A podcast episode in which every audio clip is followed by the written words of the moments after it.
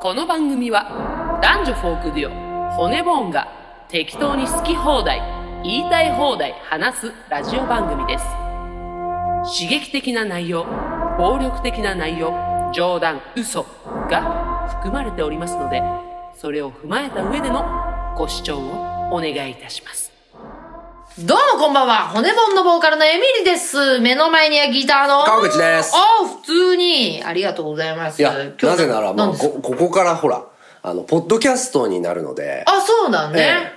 あのー今まで YouTube でね、うん隠れながらやってたんですが、はいこれ結構いろんなプラットフォームで聴けるようになるらしいんですよ。おおじゃあ知らなかった人の元に。ここでだからら、まあ、レイワーマンとか言ってると、はい本当にレイワーマンだと思われてしまうので。本当にやばいチャンネルだと思われるということで、えー今日はですね、えーポッドキャストの皆さん、こんにちはあれじゃね、元気よくやっていきたいと思いますけども。はいい。というわけで、私たち骨盆と申します。よろしくお願いします。お願いします。何ですかな、なんでもないです。あ、なんか、よ、読み出すんじゃないですか読まないですあ、今もうなんかリスナーさんからの手紙を読むのかなと思いきじゃや。あ読んでもいいですよ。我々はまあ、じゃあ、何をしてましたかね、この2週間。この2週間ツアー行ってましたね。あのーえっ、と、どこだ中国、四国。地方に行って、そして福島で2連チャンライブをやってきたところなんどうでですすけどかも。中国、四国は。中国、四国地方は、えーっと、もう今後、はいあのーライブに、うんちょっと子供は禁止にしようかなと思ってます。マジな話じゃないですか。はい、まあちょっとね、ラジオでは言っていこうかなって思いますけども、まあちょっといろいろ考えて、こそうれもうあの、マイナスな話じゃなくて、はいあの、ちょっとお子さん多かったんですよ、うんありがたいことに。うんうんもうこんな時期にね、あのご家族いっぱい来てくれて、はいそれもすごいあありがたかったの。ええでも、勉強になったのが、はいちょっとやっぱり、うちらの音楽性、うんちょっとだんだん変わってきて、ええちょっと渋めが、うです渋ねみが増してるじゃないですか、うん最近。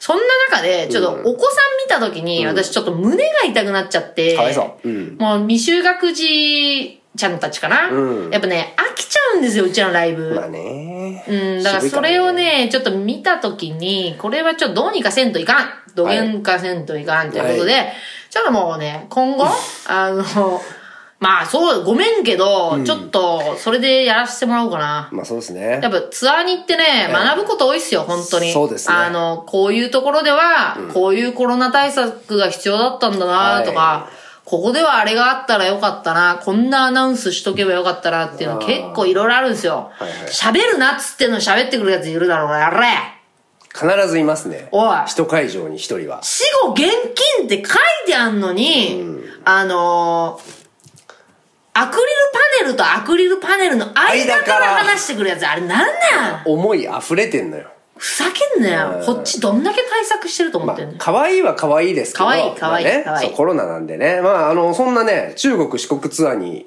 来たぞという方からお便りが。何ですか何ですかえーエミリーさん、川口さん、中四国ツアーお疲れ様でした。ありがと小生、初めてお二人のライブを生で見て、死んだ魚のような目が一瞬でキラキラしましたお。骨ボンさんの素晴らしい音楽は、生きる屍である僕に生命を吹き込んでくれたと言っても過言感謝です。過言らしいよ。う過言なのかよ。また、物販の際にお二人の圧倒的な芸能人オーラに僕はもじもじしてしまいましたが、それ以上の優しさとお人柄を肌で感じました。そんなお二人が僕は大好きです。これからも応援してます。PS、広島岡山公演とも隣のお客さんが男性だったため、ライブ中に勃起することなく、集中してライブを楽しむことができました。朝下するなラジオネームなしってこといや、誰かわかるよ。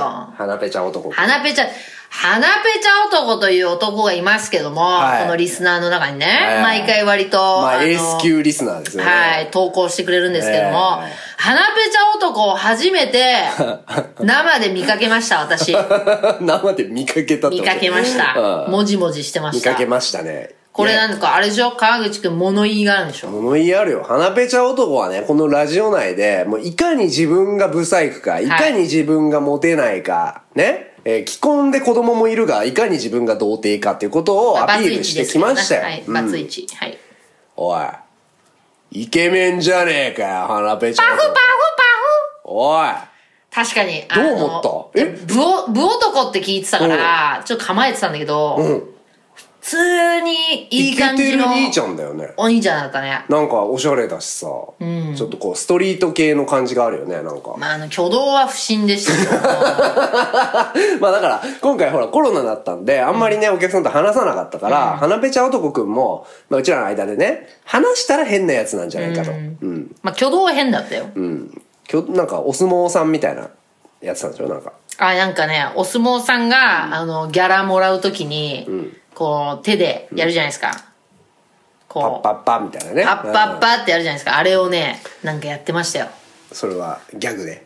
いや、あれギャグだったのか、私、とっさにマジで出ちゃったのか、どっちかわかんないけど、こいつ何やってんだとあ思って。あ、でも花ペチャくんからはお手紙もいただきまいしや、たね。あのお手紙ね、よか正ったよ直ね、うん結構食らっちゃって。食らったねちょっと泣きそうになっちゃって。うん、なんで花ペチャくんが僕たちのことを好きになってくれたかっていう話がね書かれてたんですよね、まあそれはもううちらと花ペチャとの間の話なんで、ここで言わない言ですわないけど、やっぱ字も綺麗で、こいついいやつじゃんって思って。ねえいやイケメンでしたよこのラジオリスナーの花ペチャを仲間だと思っている男性そ諸う君だね。みんなそこは、だから花ペチャ嘘つきだったってあー敵だぞまあ自分では言わないけどね、僕はいけてますなんて言わないけども、いはい 花ペチャいけてたなってこといけてまで。したねどうなんだろうああ冒頭の、冒頭のうんさ、今ちょっと自分で言ってああない大丈夫だったのかなって思ったんだけど。その子供の話、はいだからテンションちょっと低かったあ、でもね、このラジオでやっぱね、ほん、本当のこと言っていきたいんだよね。なるほどなるほどやっぱ、あとこれだね、今度、トークライブやるときに、はいまあまた決まってるんですけど、はいはいはいちょっと配信やめます。あそうそうそれは決まってますねもうね、えー配信やってると、こういう話できないんですよ。言えることも言えなくなりますねそう、なんか、あの、切り取るじゃん、みんな。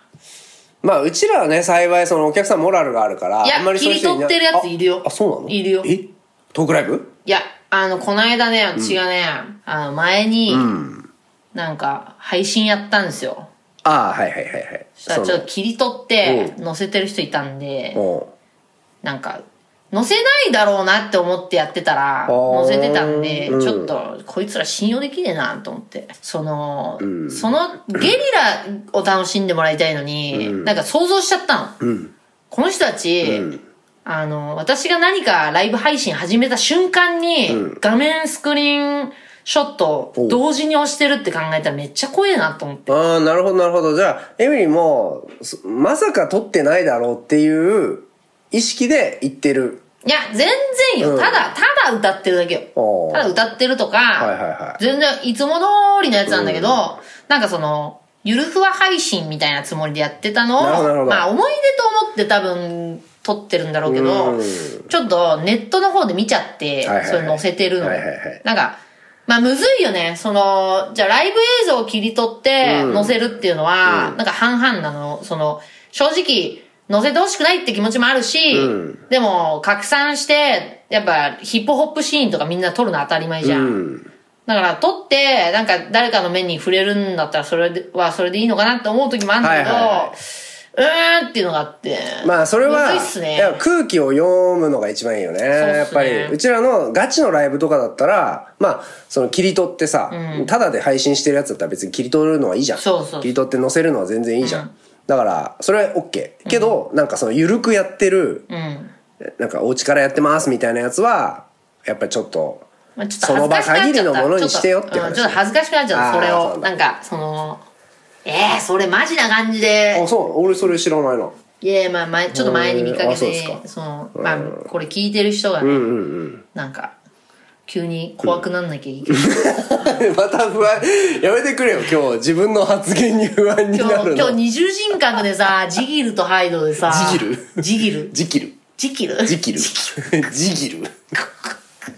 なるほど。いや、別にいいんだよね。私も、だからヒップホップ好きやし、ああのーみんなが拡散してんのもいいなと思うけど、なんか、だから自分の、あれにハマってないやつが出てた時、まちょあっねとなんかちゃうんだけど、まあ、それは嫌だよ。誰だって嫌だよ。その自分のさそ、うじゃあ例えばライブが全然盛り上がってないところまあ切り取られたそらうそうそさ、うすげえ嫌じゃん。うん、うん。ちょっと、なんなんかそれ、れやってたよ。なんか波物語あるじゃん。うん波物語で、そのジブさんのライブ、うんジブラさんのライブで、もう要は若者ばっかだから、いはい全然盛り上がってないっていうのうわが、だから波物語安全ですみたいなの書かれて、だからみんななんか本当黙って立ってるおっていう一瞬を切り取られてたんだけどああ、それは嫌だよね。それはすげえ嫌じゃんそれ嫌だうん、確かに。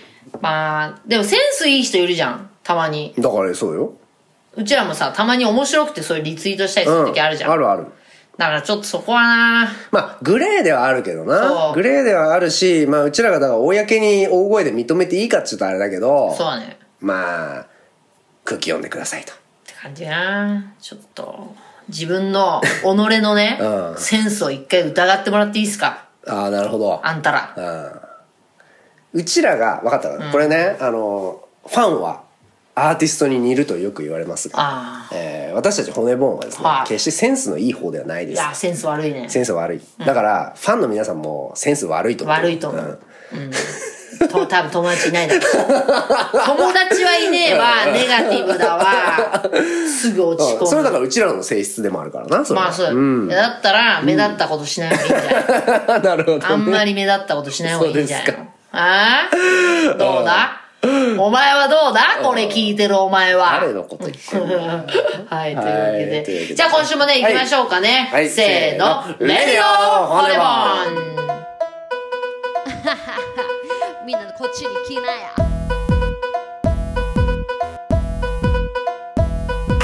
この番組は誰も使ってくれないなら自分たちで始めようと言って始めた、えーラジオ配信でございます YouTube で配信したりポッドキャストで、えーこれから頑張っていこうという若い若いね、えーええパワーを持っている、は勢いのある、ええー偏った番組でござい ます、えー皆様からのお手紙を読んだり、えー映画について話し合ったり、そんな番組でございます、はいえーじゃあまずはあなたのあなたの愚痴をパージします。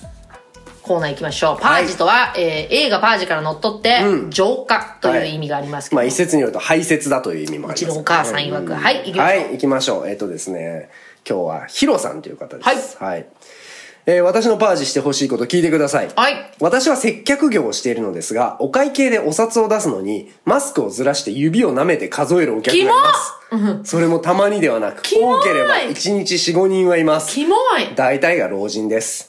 唾で濡れたお札を拒否することも、すぐに手を洗いに行くこともできないため、アルコールを大量にかけ除菌してます。正直怖いし、私の中でテロリスト認定しています。コロナ以前からもいたのですが、コロナ禍の今でもまだやるんかいてか、それもうマスクしてる意味ないやろ飛沫が問題になっている世の中で、なんで老人はあんなに危機感が薄いのでしょうかお二人はどう思いますかまあこれ完全カットしてもらいたいんですけど。何です か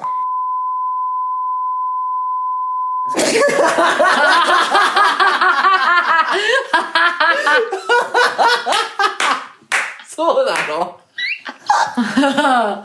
P! いやー P でお願いします、どう うにかちらの笑い声だけが今響き渡った、ちょっとよろしくお願いしますなるほどね。はいどうですかいや、よくないでしょうね。たまに見かけるよね。あの、指でお札を舐めると、ご遠慮いただいていますっていう紙見かけるけど、あそんなんあんだ見たことある。うんうんうんでもこれ、多分、この人たち直せないから、ヒロさんができることといえば、いまあ手袋するしかないんじゃないですか。うん、まあね。もう無理だよしてんじゃないかな、これ。だって今日、今日だって、私と川口くんで、うんあの、某コーヒーショップ行って、はいはいえーお会計した時に、トレイでお願いしますって書いてあるじゃん。はいはいトレイに小銭とかね、あの、お金置いてくださいと。んもうすいません、こんな状況なんで、うん書いてあるじゃん、うんでこっちはトレイに置いたのに、向こうは手渡ししてきたのよ。だからトレーにお願いって言ってる側がそう手渡ししてくることそがう、あもるうだるくなってあ。りますね。でもさ、言えなかったの私も、うんええー、と思ったんだけど、もうめんどいじゃん。はい。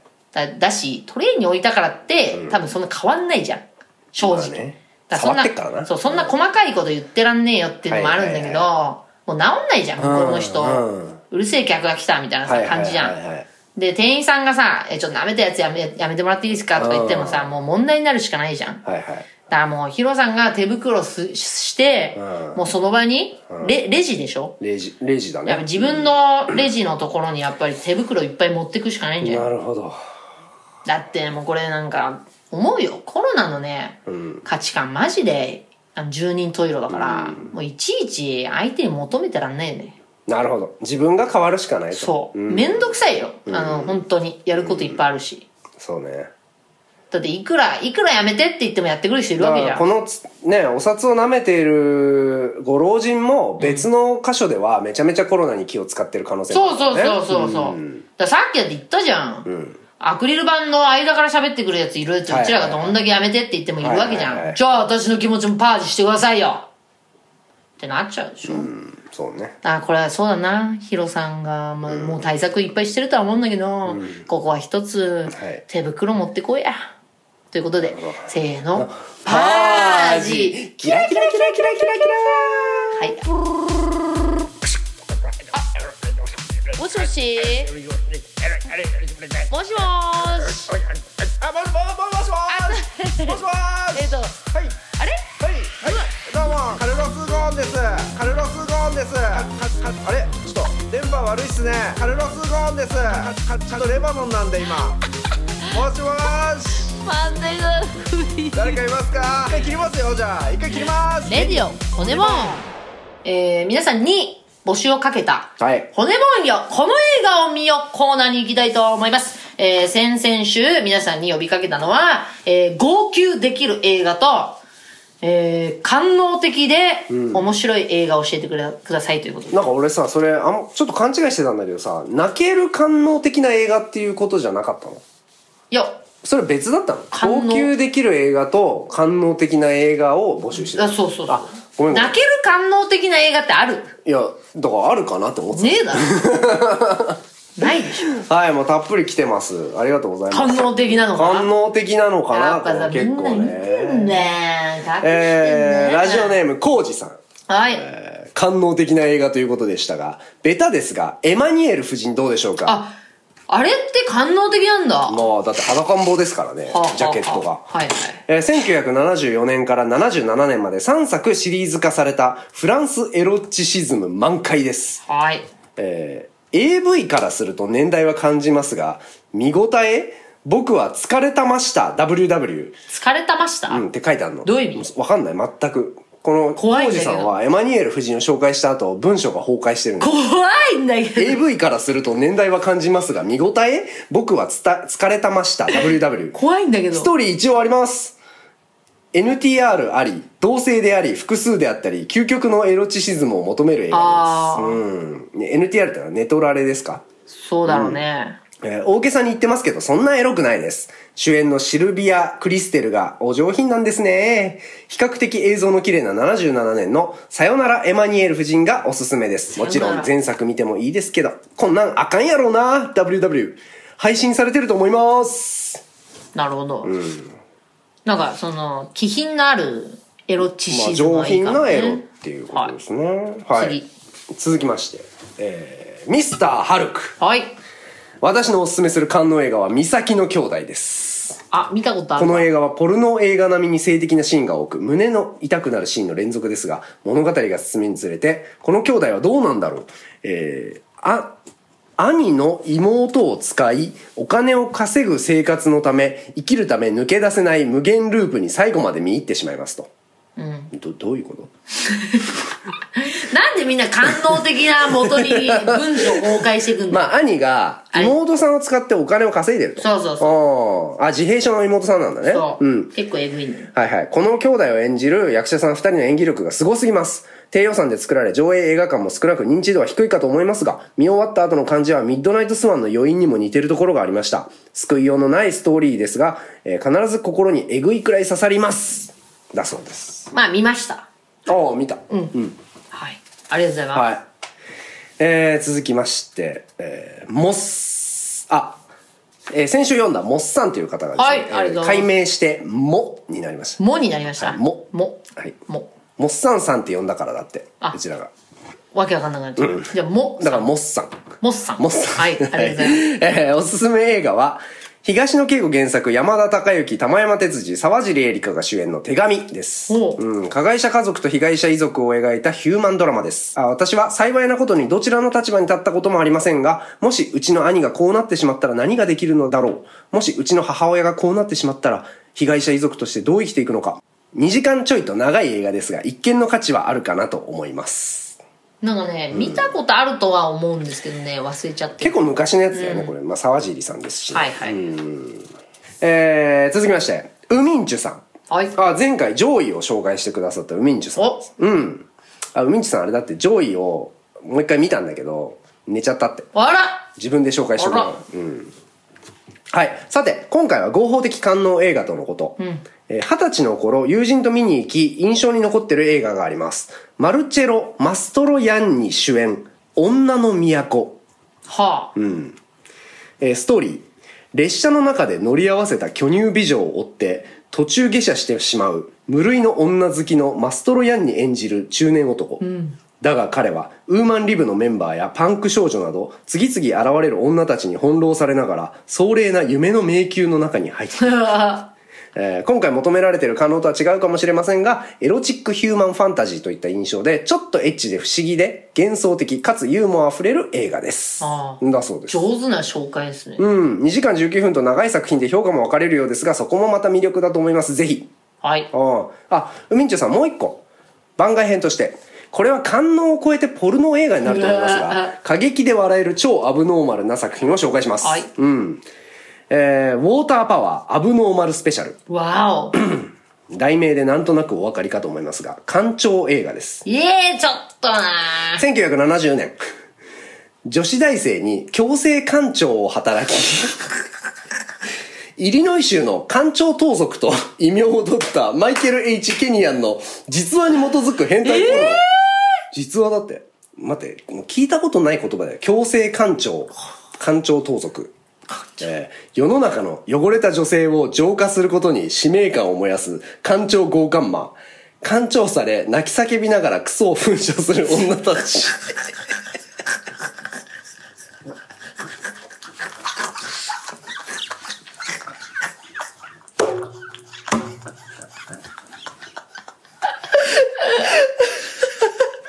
もう一回いくよ。 世の中の汚れた女性を浄化することに使命感を燃やす官庁強姦魔。官庁され、泣き叫びながらクソを噴射する女たち。何それ。えーハマるかどうかはあなた次第です。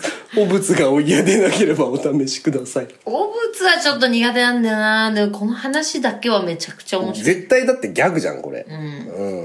ウォーターパワー、ね。パージってことか。パージですね、浄化。浄化であり排泄であると。うんえー続きまして、えー軟弱野菜さん。えーこれ感動じゃなくて泣ける映画だそうです。えー朝が来る。2020年日本。うん。実はに2番目か3番目に泣いていたんじゃないかなと体感した作品です。え1番はバイオレット・エヴァーガーデンアニメのね、なんですが、配信がないので、えーおすすめできないと。え2位は、鬼滅、鬼滅の刃、鬼滅の刃と、ミッドナイトスワンと。はい。うん。だから、ミッドナイトスワン級に泣いたってことですね。朝が来る。えーストーリーは、14歳で出産した少女、そして子供を授かることのできない夫婦が、その子供を養子にするというお話。うん。その過程で炙り出される問題と葛藤を描いた、ある意味青春映画でもあり、社会派映画でもあります。さて、この映画は泣けることは泣けると思いますが、感動して泣くというより苦しくて泣いてしまうというのが正直なところです。えー少女役の牧田アジュさんの闇落ち演技は今後忘れられないだろうなという思うほど鮮烈に印象に残りました。だそうです。朝が来る。見ました。どうですかいや、そんな、別に。うん、なんかね、ほんと、私やっぱ、あのー、ね、こホラー見すぎて、なんか心が冷え切ってる時があるんですけうど、んなるそほどのその時見ちゃってあんまりはいはいはいハマんなかったんですけど、なるほど。長作ひろみさんじゃない、えうんー、朝が来るね。はいえー、かぼちさん。えー、観音映画にしては濡れ場が少ないのですが、韓国映画お嬢さん。おうん、俺これ見たかったんだよな。お嬢さら、んうん、 1939年の朝鮮富豪の日本人令嬢と結婚し財産を奪おうと計画する詐欺師集団、主人公スッキはそれを手引きするため、霊場の次女として潜入します。しかし、スッキは美しく孤独な霊場に次第に惹かれていく点々点というストーリーです。本部は三お本編は3部構成になっており、正直一部は退屈です。私も少し眠くなりましたが、我慢して見てると一部のラストで目が覚めます。そして怒涛の2部、あらゆる真実が明かされ、濃厚に漂い始めるエロスと強烈な変態感。へえ。多くない濡れ場でここまでエロスを感じるのは見事。あら何よりストーリーが面白く、ただの映画として見ても楽しめると思います。あら。はアマプラで無料です。あ。えー、ラスト行きましょう。花ペチャ男。おい。官能的おすすめ映画、アデル、ブルーは熱い色。ああ、はい。えーこの映画は高校生の主人公の女性が街をブラブラしていたら通りすがりのブルーの髪をした女にハートをズキュンされてしまいます、また彼女に会えないかなと思って期待を胸に同性愛のバーに行くと二人は再会そこから彼女たちは誰にも止められないくらい激しく恋に落ちていくのでしたおすすめポイント、えー時の流れがゆっくり流れていくような穏やかで綺麗なシーンが多い、2女優の演技がうますぎる表情は圧巻3同性愛の偏見がなくなりつつあるからぜひ見ていただきたい4無性にパスタをむしゃむしゃ食いたくなる注意点長い3時間あります2内容が難しいそんなあったっけあれ。あーだそうです見ました。見た骨ボーンのソーセージっていう PV があるんですけど、はいはいはいちょっとアデルっぽいシーンがあるんですよね。うんそれだからアデルを参考にしてたんだっけあれそうそうだよね確か確うかんうんうんというわけで、見たものもありますね。三崎の兄弟、兄朝が来るアデル見ましたね、ありがとうございます、送ってくれた人。ありがとうございますね。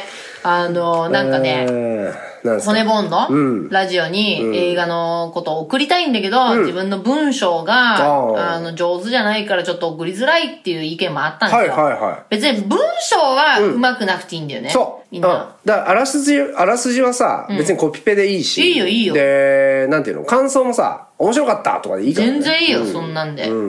ただ、あの、さっきのコーチさんみたいに、コウジさん、錯乱してたから。あの錯乱エマニュエル夫人って言葉が出た途端、何かあるんじゃないですか、やっぱり。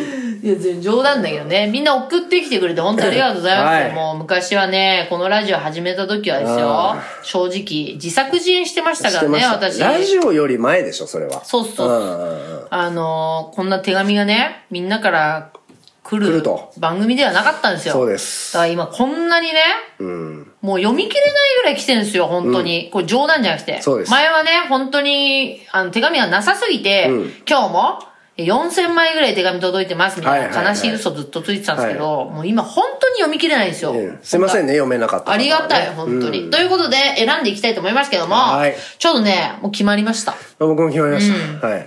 せーの、おお嬢さお嬢さんん行きましょう、はいじゃあ今回はお嬢さんということで、うんえー、皆さんもぜひアマプラで無料で見れるそうなので、ちょっとウォーターパワーウも。ォーターパワー、干潮、豪冠、じゃあ僕、個人的に見ますちわ、ょっとウォおーターパワー願いしていいですか、はいということで、えー皆さんもぜひ見て感想とかを送っていただけたらと思います。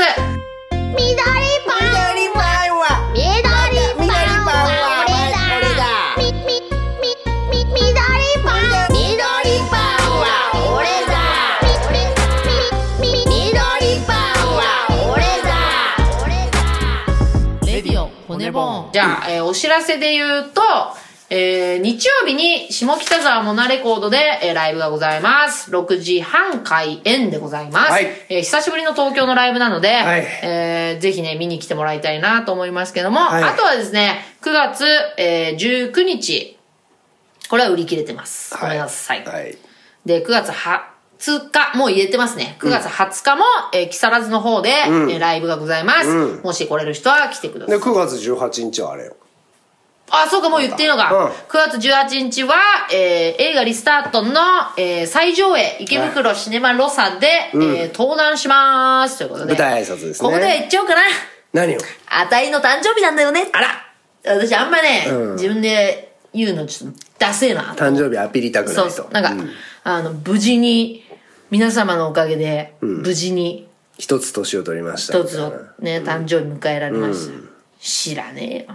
なんか、なんか夕日かなんかのさ、写真つけてさ。そう。でもね、私やっぱね、これはね、自慢したいの。何う大さんと同じ誕生日なああ。だから今年はこのメンタルのね。の。そう。んだから今年はね、言っちゃう。何あの、ツイッターとかで、う大さんとの二人の写真あげて、う大さんと誕生日一緒なのは本当に嬉しいってあげようと思ってうんなるほど他に誰がいるの知ら んもうう大さんしか知らない大体知ってるじゃん普通あ中井貴一さんだっけなああそうだそうだうだっけ中井貴一さんそうそうそう川口のお父さんそ っくりクリソツなクリソツなクリソツな中井貴一さん、えー誕生日だから何って話ですけどもでも誕生日の日になんかこう登壇できるっていうのは嬉しいねなんかあんのかねあるよもう言ったもん何が吉本の人じゃにあ行ってんじゃんうん、なんか用意してでもあんじゃん舞台上でケーキが品川さんからなこまのコたロナ禍に品川さんにもう一回リマインドしよう私誕生誕生日日だよだよこの日っつって、うんね、僕もあの誕生日プレゼント買ってありますんで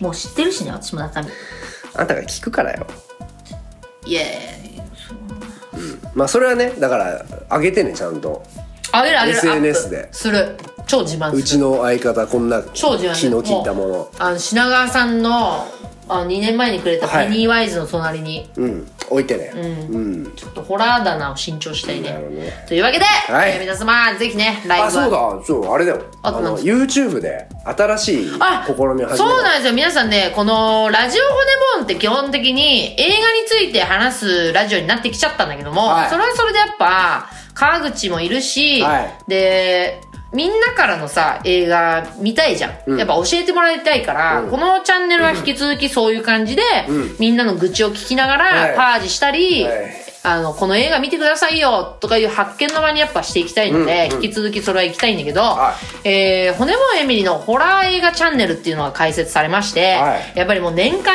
うんもう何本ホラー映画見てんだって話だから、せっかくなんか見てるから、んなんか出してった方がいいなと思っそうて、ですねまあこのチャンネルに関してはホラー映画専門のうん恐れゾーン的な、でまあエミが見たいものを見るとそう、うんでそれをなんかこうあのまあラジオ骨本的なノリでね、はいはいはやっいぱりこうネタバレコーナーを設けて、うんいやこの設定おかしくない、うんっていうツッコミを入れていくとツッコミがあるのってやっぱ他のチャンネルとちょっと違うと思うんですよ、うんうんうん他のチャンネルでホラー映画を淡々とあらすじ言ってって紹介していくチャンネル結構あるんですよあそうですかで私もそれ見たりするんだけど、はいはいはいやっぱ見た人がどういう感想だったのかっていうところまで知りたいかまら、あホラー映画っていうのはツッコミありきですツからッコねミありきなんで、で、このチャンネルはですね、はいあの、ホラー映画苦手な人でも、うん別にそのホラー映画見なくても、このチャンネル自体を面白くしていきたいんで。でネタバレもしてっから見た気になれるし、ね、そう。なんでね、ぜひね、チャンネル登録していただきたいなと思います。コメント欄もね、盛り上がっていきたいと思いますけども。はいということで、よろしくお願いいたします。またお会いしましょう。せーの、バイバ